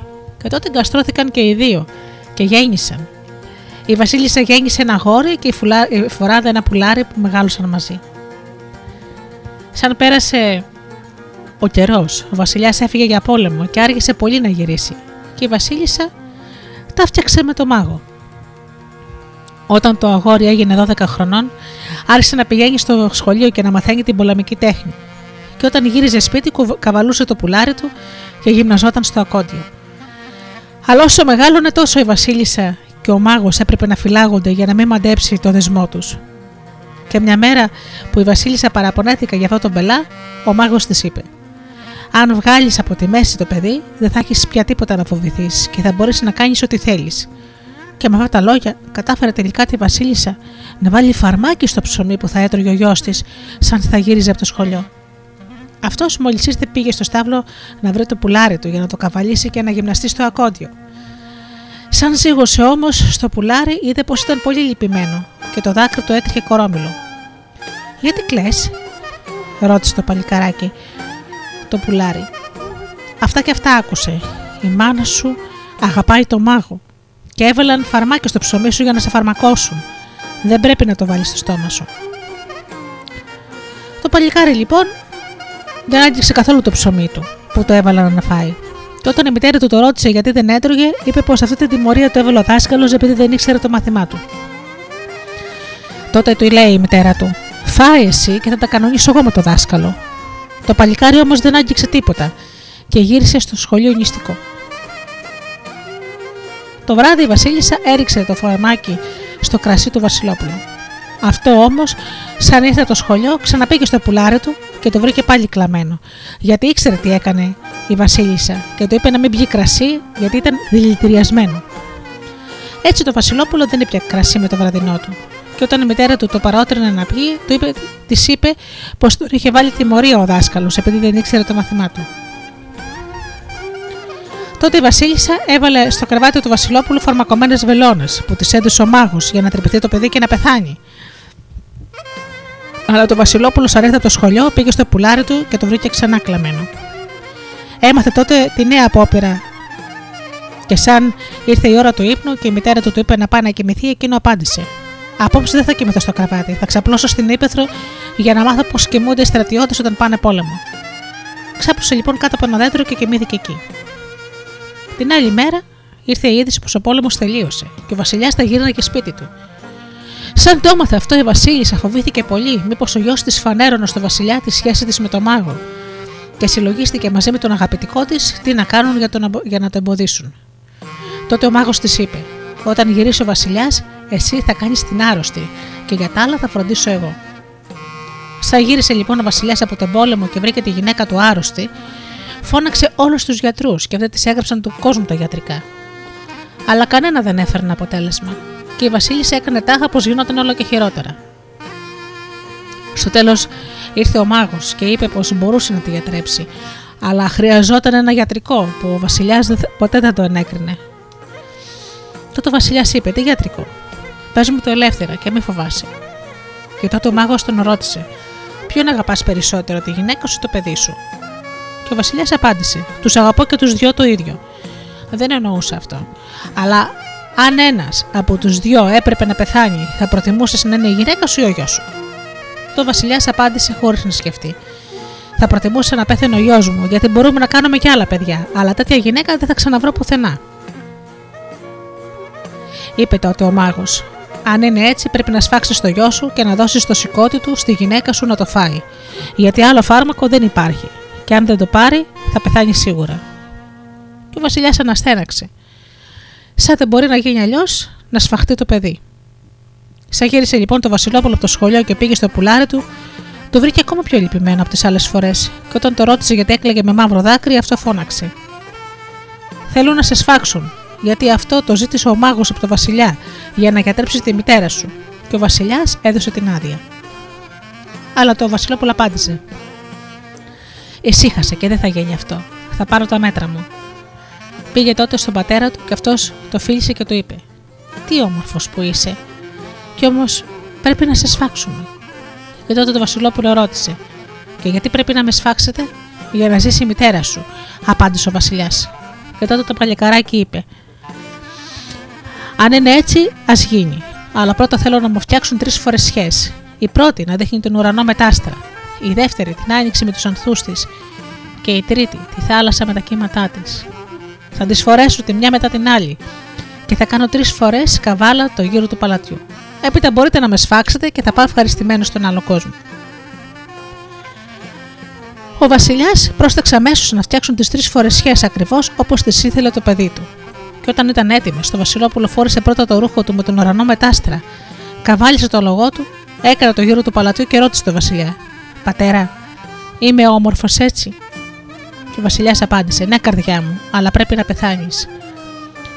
Τότε το Βασιλόπουλο έβαλε την φορεσιά στο δισάκι του, φόρεσε τη δεύτερη με την άνοιξη και τους αρθού και έκανε όπως πριν. Όταν έπειτα φόρεσε το ρούχο με τη θάλασσα και τα κύματά της και έταξε γύρω από το παλάτι, φώναξε το βασιλιά για... στο βασιλιά για τρίτη φορά. Πατέρα, είμαι όμορφο έτσι. Και εκείνος απάντησε πάλι. Ναι, καρδιά μου, αλλά πρέπει να πεθάνεις. Και τότε ο, ο γιος του του απάντησε. Έχετε γεια και σφάξτε με αν με πιάσετε. Και σπυρούνισε το αλογό του και έγινε καπνός. Έτρεχε, έτρεχε έω που έφτασε σε μια ερημιά. Εκεί φόρεσε το ρούχο με τον ουρανό και τα άστρα και από πάνω μια παλιά που καμίσα, φόρεσε και μια μαύρη παλιοσκούφια και άφησε τις άλλες φορεσιές μέσα στο δισάκι. Όταν τελείωσε, έβγαλε μια τρίχα από την ουρά του αλόγου, έλυσε το χαλινάρι και του είπε: Μην εδώ να βοσκήσεις ώσπου να κάψω την τρίχα από την ουρά σου. Τότε να τρέξεις με όλη σου τη δύναμη και να έρθεις κοντά μου. Καλά, είπε το άλογο, και έτσι χώρισαν. Πήγε τότε το Βασιλόπουλο σε μια μεγάλη πολιτεία και έγινε κυπουρός του Βασιλιά. Αφού πέρασε εκεί κάμποσο καιρό, ένα πρωινό που όλοι κοιμόντουσαν, του ήρθε η όρεξη να καβαλήσει το άλογο του πάλι. Έκαψε λοιπόν την τρίχα και αμέσως το λογό του ήρθε τρεχάτο. Πέταξε τότε το Βασιλόπουλο την μπουκαμίσα και βολτάριζε καβάλα στους κήπους του Βασιλιά αστραφτερός σαν τον Αυγερινό. Όλα αυτά τα είδε κρυφά από το παράθυρό της η μικρότερη από τι τρεις κόρες του Βασιλιά και κατάλαβε πως ο κυπουρός τους ήταν στην πραγματικότητα Βασιλόπουλο. Μια μέρα ο Βασιλιάς έστειλε τη μεγάλη του κόρη στον κήπο να του φέρει ένα πεπόνι. Και αυτό του πήγε ένα παραγινωμένο που δεν τρώγονταν πια. Και είπε ο Βασιλιάς: Τι είναι αυτό που μου έφερες, Αυτό παραγίνωσε και δεν τρώγεται. Έτσι παραγίνωσα κι εγώ, αποκρίθηκε η κόρη. Και σου ζητάω να με παντρέψεις επιτέλους. Αλλά ο Βασιλιάς φώναξε: Σιωπή! Τι είναι αυτά που λες, δεν τρέπεσαι καθόλου; Είπε τότε στη δεύτερη θηγατέρα του να φέρει άλλο πεπόνι. Αυτή όμως του φέρε ένα παραγινωμένο και το απάντησε ότι και η αδερφή της. Έστειλε τότε ο Βασιλιάς στον κήπο τη μικρή του κόρη και αυτό το έφερε ένα ωραίο. Δέστε, είπε ο Βασιλιάς, αυτό είναι όριμο όπως πρέπει και δεν είναι ούτε πολύ σκληρό ούτε πολύ μαλακό. Η μικρότερη τότε απάντησε: Κι εγώ με όριμη πατέρα. Ωστε έτσι, φώναξε ο Βασιλιάς. Θέλεις λοιπόν κι εσύ άντρα; Καλά λοιπόν, αφού το θέλετε θα σας παντρέψω.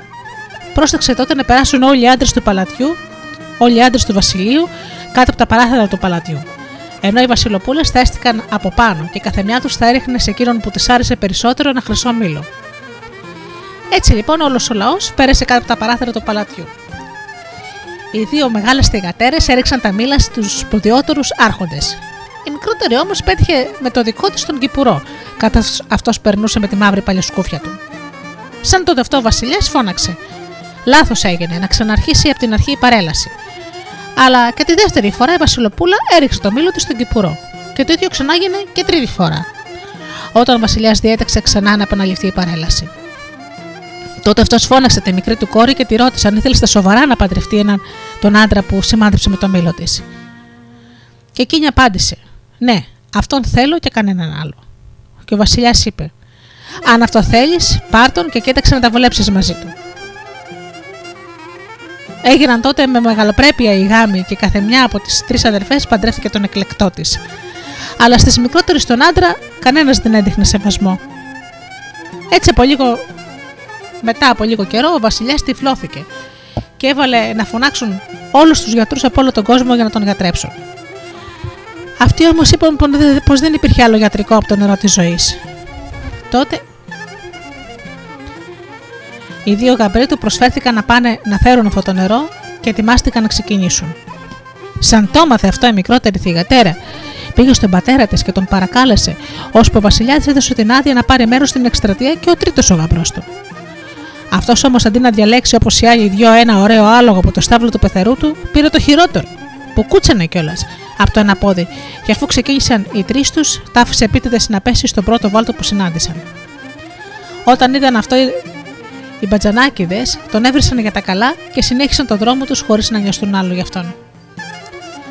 Μόλις όμως το Βασιλόπουλο τους έχασε από τα μάτια του, έκαψε την τρίχα του δικού του του αλόγου και σαν ήρθε αυτό κοντά του, φόρεσε μια από τις όμορφες φορεσιέ του, πήγε από άλλο δρόμο στην πηγή του νερού της ζωής και γέμισε ένα φλασκί.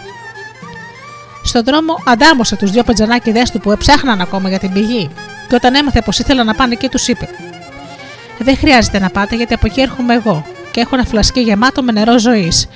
Και αν ο καθένας σας υπομένει την κλωτσιά που θα του δώσει στο, στον πισινό το άλογό μου, θα σας το δώσω. Αυτοί συμφώνησαν και υπόμεναν τις κλωτσιές, αλλά εκεί που τους πέτυχε το άλογο πρόβαλαν κάτι μεγάλα σημάδια στρογγυλά και μαύρα που έμοιαζαν με τα πέταλα του αλόγου. Τότε το Βασιλόπουλο έδωσε στους πατζανάκιδε συνηθισμένο νερό από το παγούρι του, τους αποχαιρέτησε και έταξε βιαστικά στο βάλτο που είχε κολλήσει με το κουτσάλογο. Εκεί φόρεσε ξανά τα παλιόρουχα, ξαπόστειλε το άλογό του και καβάλισε το κουτσάλογο και όταν έφτασαν οι πατζανάκιδε του τον, γέλα, τον γέλαγαν και τον έδειχναν και τον άφησαν εκεί και τον προσπέρασαν. Έτρεξαν λοιπόν οι δυο τους στο βασιλιά και του πήγαν το νερό. Αυτός άλυψε τα μάτια του μία, δύο, τρεις φορές, αλλά δεν βρήκε ξανά το φως του. Έπειτα από λίγο κατέφτισε κούτσα κούτσα και ο τρίτος αγαμπρό με το παλιάλογο.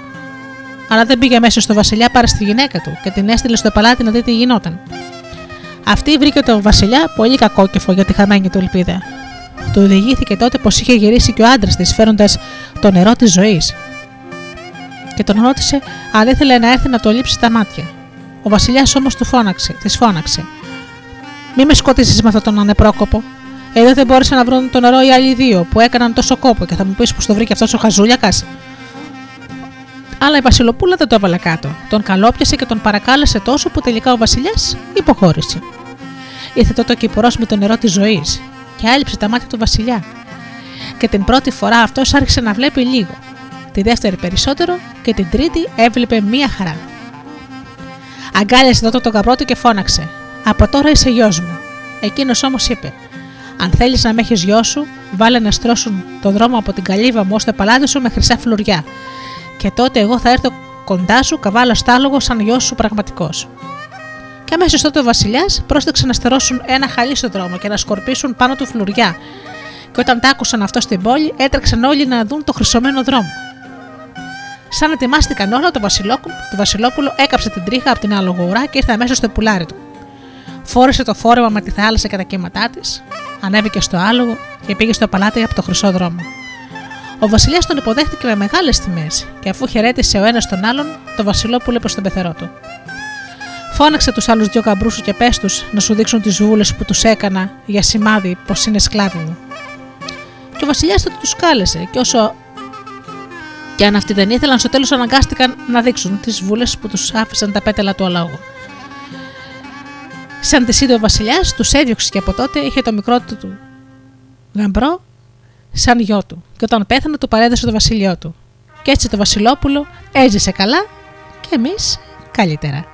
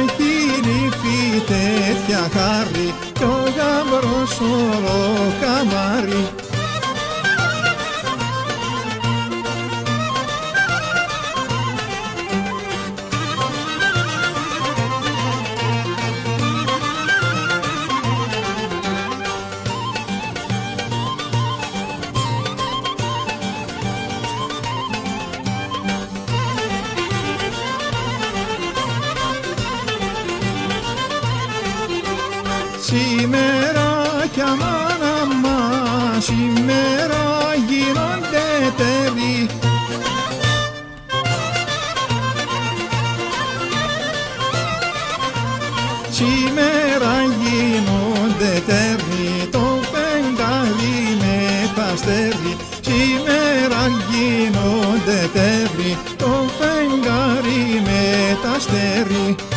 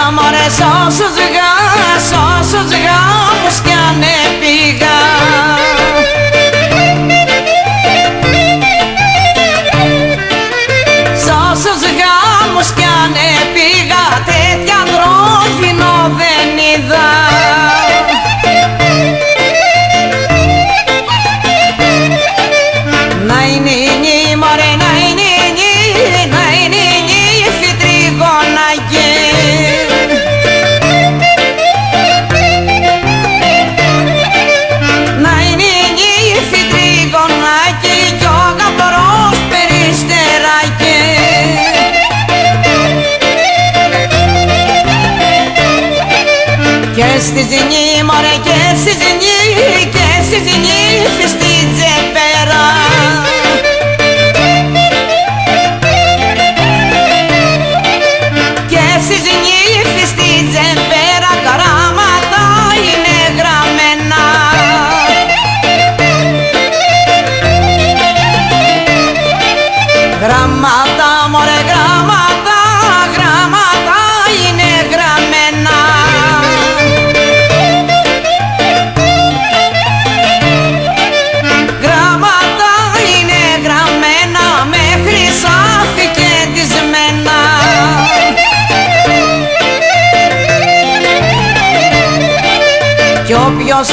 τα μωρέ κι όποιος τα κι όποιος τα πρώτα να γνώσει.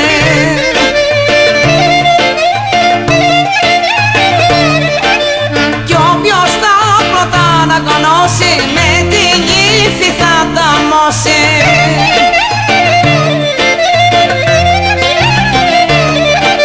Κι ο γαμπρός μωρέ κι ο γαμπρός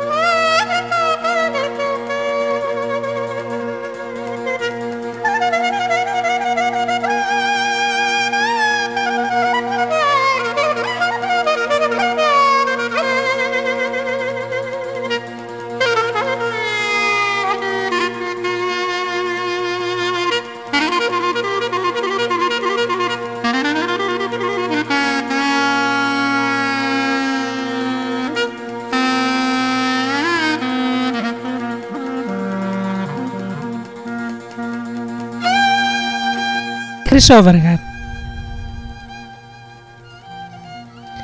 Μια φορά και έναν καιρό ήταν ένας έμπορος που έκανε εμπόριο με την Ινδία και είχε τρεις κόρες. Κάποτε που ήταν πάλι να φύγει για εκεί, η μεγαλύτερη του κόρη τον παρακάλεσε να της φέρει ένα Ινδικό φόρεμα. Η δεύτερη ένα Ινδικό μαντίλι. και η μικρότερη ζήτησε να της φέρει τη χρυσόβεργα. Και για να μην ξεχάσει ο πατέρας τις παραγγελίες τους, του έδωσαν ευχή και κατάρα να μην μπορεί να σαλπάρει το καράβι αν δεν είχε πάνω του τα δώρα. Σαν έφτασε ο έμπορο στην Ινδία, αγόρασε όλα τα εμπορεύματα που του χρειαζόταν, αγόρασε το φόρμα και το μαντίλι για τις δύο μεγαλύτερες θηγατέρε του, αλλά ξέχασε τη χρυσόβεργα για τη μικρότερη. Σα θέλει λοιπόν να γυρίσει στον τόπο του. Το καράβι δεν μπορούσε να κουνηθεί, και ας είχε πρίμα άνεμο. Κάθεσε τότε ο έμπορο στην αμμουδιά και βάλθηκε να σκέφτεται τι τάχα να έφταγε. Και εκεί που καθόταν, πέρασε ένας χωριάτης και τον ρώτησε, γιατί ήταν τόσο λυπημένος. Στην αρχή ο έμπορο δεν ήθελε να το πει. Ο χωριάτης όμως επέμενε ως που το έμαθε και του είπε: Σκέψου, Μήπως έδωσες καμιά υπόσχεση και δεν την κράτησες; Σκέφτηκε ο έμπορο και τελικά θυμήθηκε πως είχε ξεχάσει την παραγγελιά της μικρής του κόρης. Ρώτησε λοιπόν το χωριάτη που μπορούσε να βρει τη χρυσόβεργα και αυτός του έδειξε έναν δρόμο και του είπε πως αν περπατούσε τρεις ημέρε, τρεις ώρες, θα την έβρισκε μπροστά του. Πήρε λοιπόν ο έμπορο στον δρόμο που το έδειξε ο χωριάτης και αφού περπάτησε τρεις ώρες, ρώτησε κάτι ξωμάχους που ήταν χρυσόβεργα. Αυτοί του έδειξαν ένα μεγάλο παλάτι και του είπαν πως εκεί έμενε η Χρυσόβεργα, γιατί η Χρυσόβεργα λέγανε το γιο του Βασιλιά. Σαν τ' άκουσε αυτό ο έμπορο, τα χρειάστηκε, αλλά έκανε κουράγιο. Πήγε απ' έξω από το παλάτι και ζήτησε από τον Βασιλιά την άδεια να μπει. Όταν ο Βασιλιάς του την έδωσε και τον ρώτησε τι επιθυμούσε, αυτός απάντησε πως ήθελε να μιλήσει με τον Βασιλόπουλο. Τότε ο Βασιλιάς τον ρώτησε στο δωμάτιο όπου έμενε ο γιος του τον οδήγησε εκεί και ρώτησε τον έμπορο τι επιθυμούσε. Ο έμπορος του διηγήθηκε τι του παρήγγειλε η κόρη του και τι έγινε έπειτα. Σαν τα άκουσε αυτά το Βασιλόπουλο, οδήγησε τον έμπορο σε μια αίθουσα όπου ήταν ζωγραφισμένες πολλές κοπέλες και ρώτησε: Η κόρη σου είναι τόσο όμορφη όσο αυτές; Ο έμπορος απάντησε: Είναι χίλιες φορές πιο όμορφη. Και τότε το Βασιλόπουλο τον πήγε σε ένα άλλο δωμάτιο που κρεμόταν η ζωγραφιά μιας κόρης που τον είχε δει στον ύπνο του και είχε ονειρευτεί πως θα την παντρευόταν. Και ρώτησε τον έμπορο: Η κόρη σου είναι τόσο όμορφη όσο αυτή; Και ο, και ο έμπορο φώναξε: Αυτή είναι η κόρη μου, ίδια απαράλλαχτη. Τότε το Βασιλόπουλο το έδωσε ένα γράμμα, μια λεκάνη και ένα δαχτυλίδι και του είπε πως θα τα δώσει, να τα δώσει στην κόρη του. Ο έμπορο πήρε τα τρία πράγματα, αποχαιρέτησε τους οκοδεσπότε του και σαν γύρισε στο καράβι του αυτός αλπάρισε και ήταν τόσο γορκοτάξιδο που σε λίγο ο έμπορο έφτασε στην πατρίδα του. Ήρθαν τότε οι θηγατέρες του να τον προπαντήσουν και τον ρώτησαν αν τους έφερε τα δώρα. Ο έμπορο άνοιξε τα δώρα και έδωσε στη μεγάλη το φόρεμα, στη μεσαία το μαντίλι και στη μικρότερη το γράμμα, τη λεκάνη και το δαχτυλίδι. Αυτή τα πήρε και έταξε στην κάμαρή της.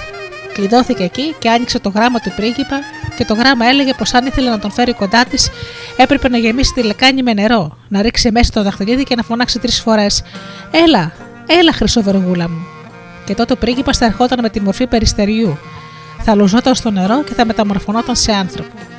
Και αυτό το η κόρη έπρεπε να ανοίξει μια τρύπα στο ταβάνι της καμαρή της για να μπορέσει το περιστέρι να περάσει από μέσα και να έρθει κοντά της. Η κοπέλα έκανε ότι έγραφε το γράμμα και όπως γέμισε τη λεκάνη με νερό και έβαλε μέσα το δαχτυλίδι, είδε το περιστεράκι, λούστηκε στο νερό και μεταμορφώθηκε σε ένα όμορφο παλικάρι. Και αφού τα είπανε οι δυο τους για πολλή ώρα, λούστηκε πάλι, έγινε πάλι περιστέρι και πέταξε μακριά. Αποχαιρετώντας την, της έδωσε ένα καρύδι και της είπε να, να το σπάσεις και να φορέσεις αυτό που θα βρίσκε μέσα. Έσπασε τότε η κοπέλα το καρύδι και βρήκε μέσα ένα φόρεμα που είχε κεντυμένο πάνω του τον ουρανό με τάστρα Σαν το φόρησε και βγήκε από το δωμάτιό της, τη θαύμασε όλος ο κόσμος, και οι αδελφές της άρχισαν να τη ζηλεύουν. Έπειτα από λίγες μέρες ξανάφερε κοντά της τον αγαπημένο της, και αυτός φεύγοντας της έδωσε ένα φουντούκι και της είπε να σπάσει το φουντούκι και να φορέσει αυτό που θα βρίσκε μέσα. Και μέσα στο φουντούκι ήταν ένα φόρεμα που είχε κεντυμένη πάνω του τη θάλασσα με τα κύματά της. Σαν το φόρησε η κόρη και βγήκε από το δωμάτιό της, τη θαύμασε όλος ο κόσμος και οι αδελφές της τη ζήλεψαν ακόμα περισσότερο.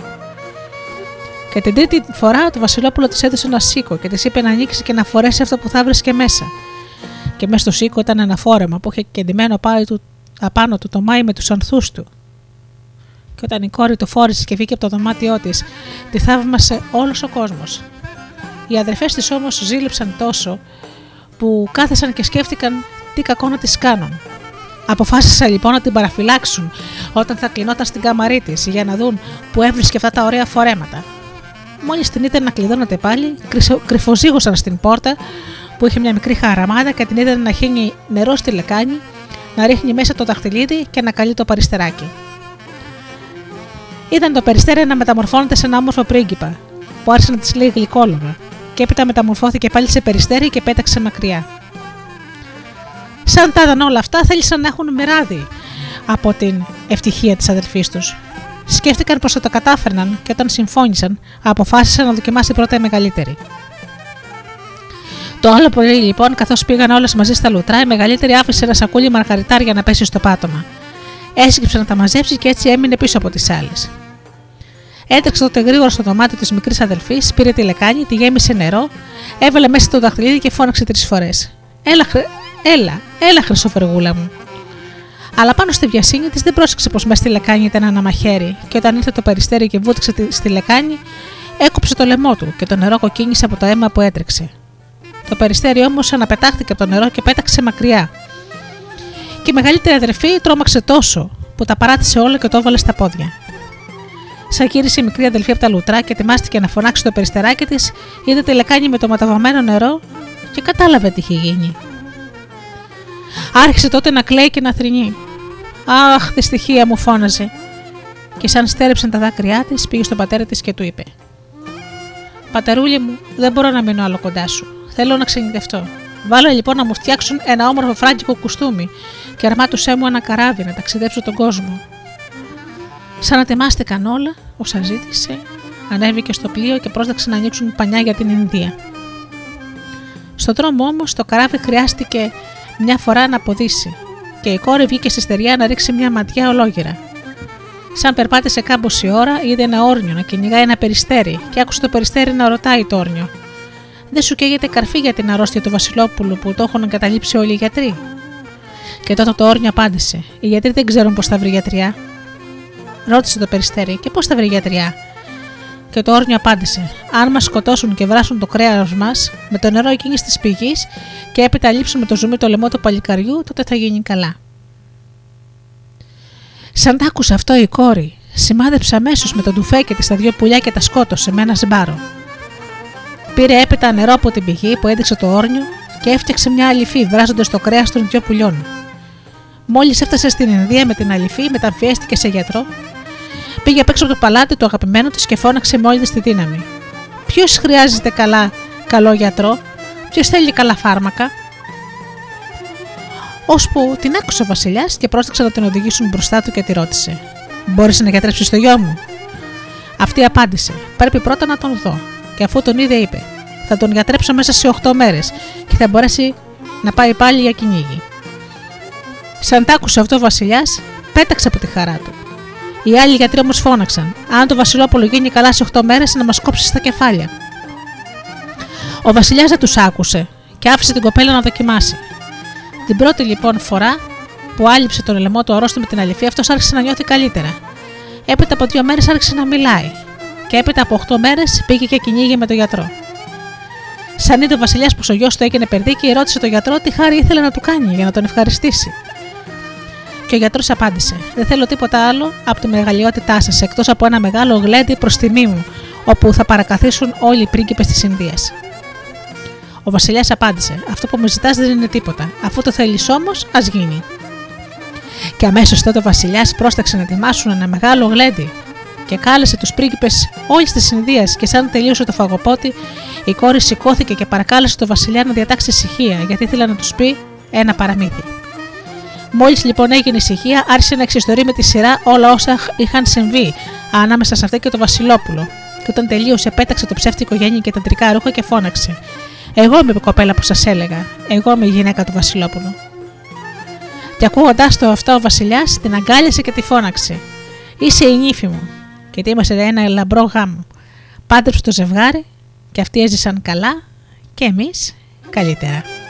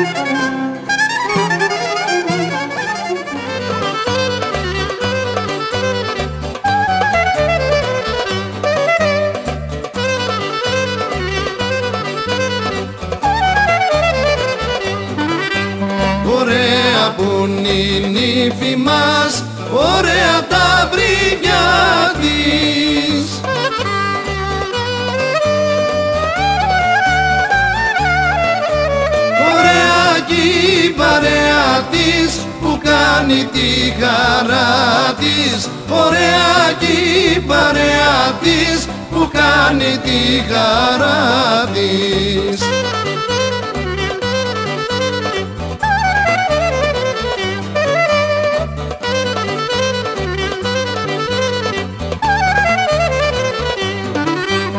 Ένα τραγουδί θα σας πω απάνω στο κεράσι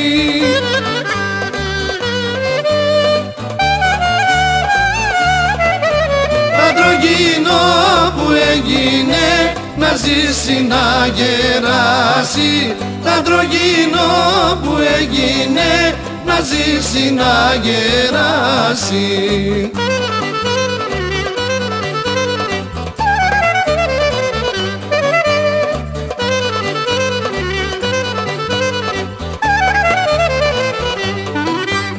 Ένα τραγουδί θα σας πω απάνω στο λεμόνι.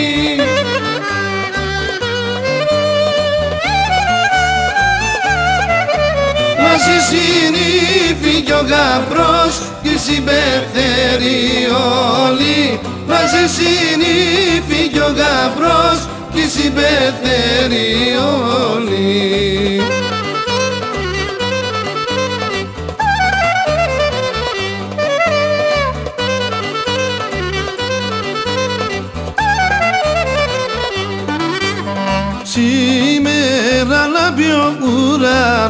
ουρανός, σήμερα λάμπει μέρα.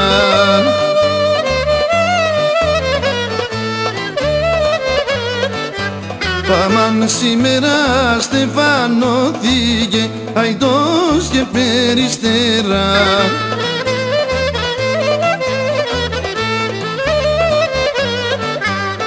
Ω Παναγία Δεσπίνα με το μονογενή σου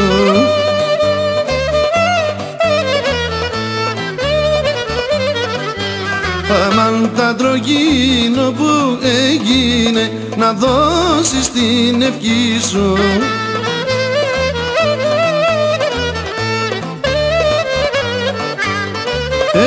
Ένα τραγούδι θα σας πω μαζί με την κιθάρα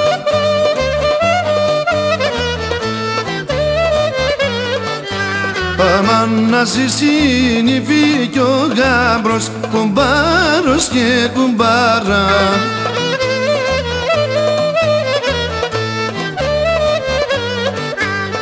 Κουμπάρε που στεφάνωσες τα δυο τα κυπαρίσια.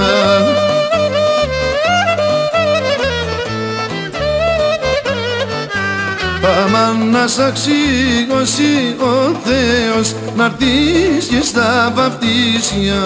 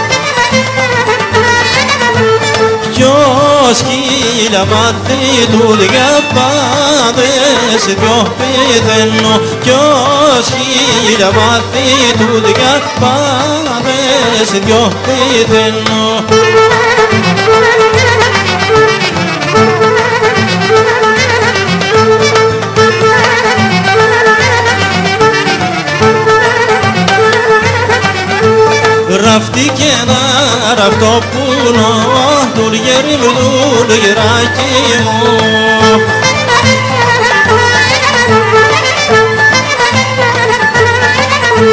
Γιατί καλή του γουλά πάδες δυο πηδένω Γιατί καλή του γουλά πάδες δυο πηδένω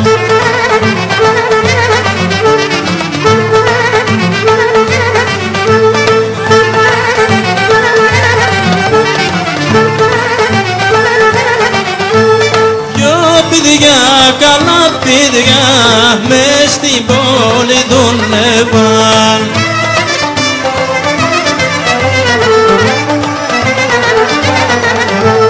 Μες στην πόλη δούλευαν σε μια χείρα τουρκίσα.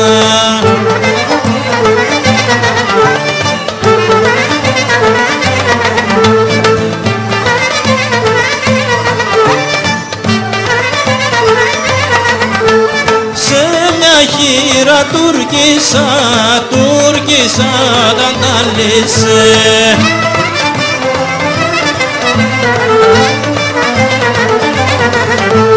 Τουρκίσα ταλάντισε, εσείς παιδιά παιδιοπούλα. Σεις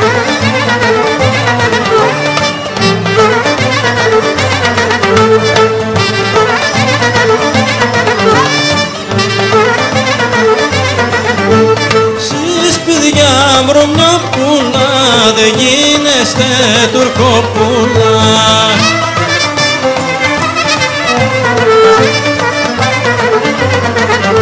Δεν γίνεστε τουρκόπουλα να χαρείτε την Τουρκιά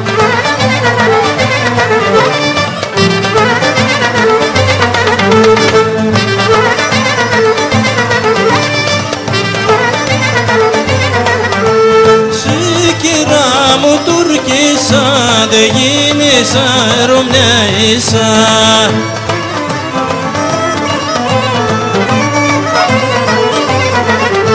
Δεν γίνεσαι ρωμιάισα να χαρείς την εκκλησιά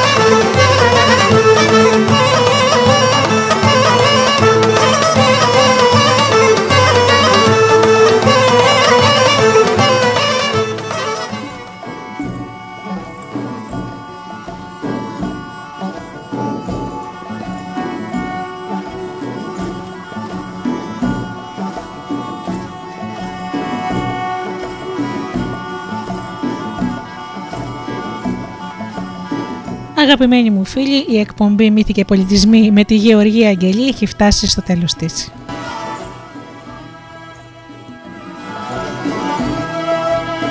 Σήμερα ακούσαμε όμορφα λαϊκά ελληνικά παραμύθια.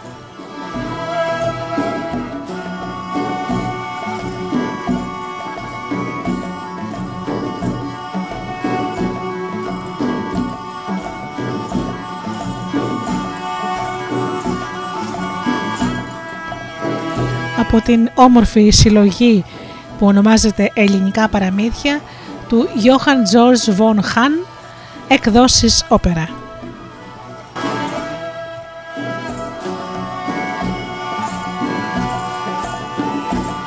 Φίλοι μου, ανανεώνω το ραντεβού μας για το επόμενο Σάββατο στις 10 το πρωί.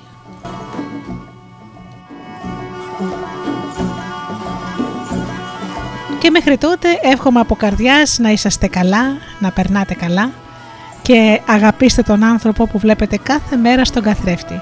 Καλό σας απόγευμα!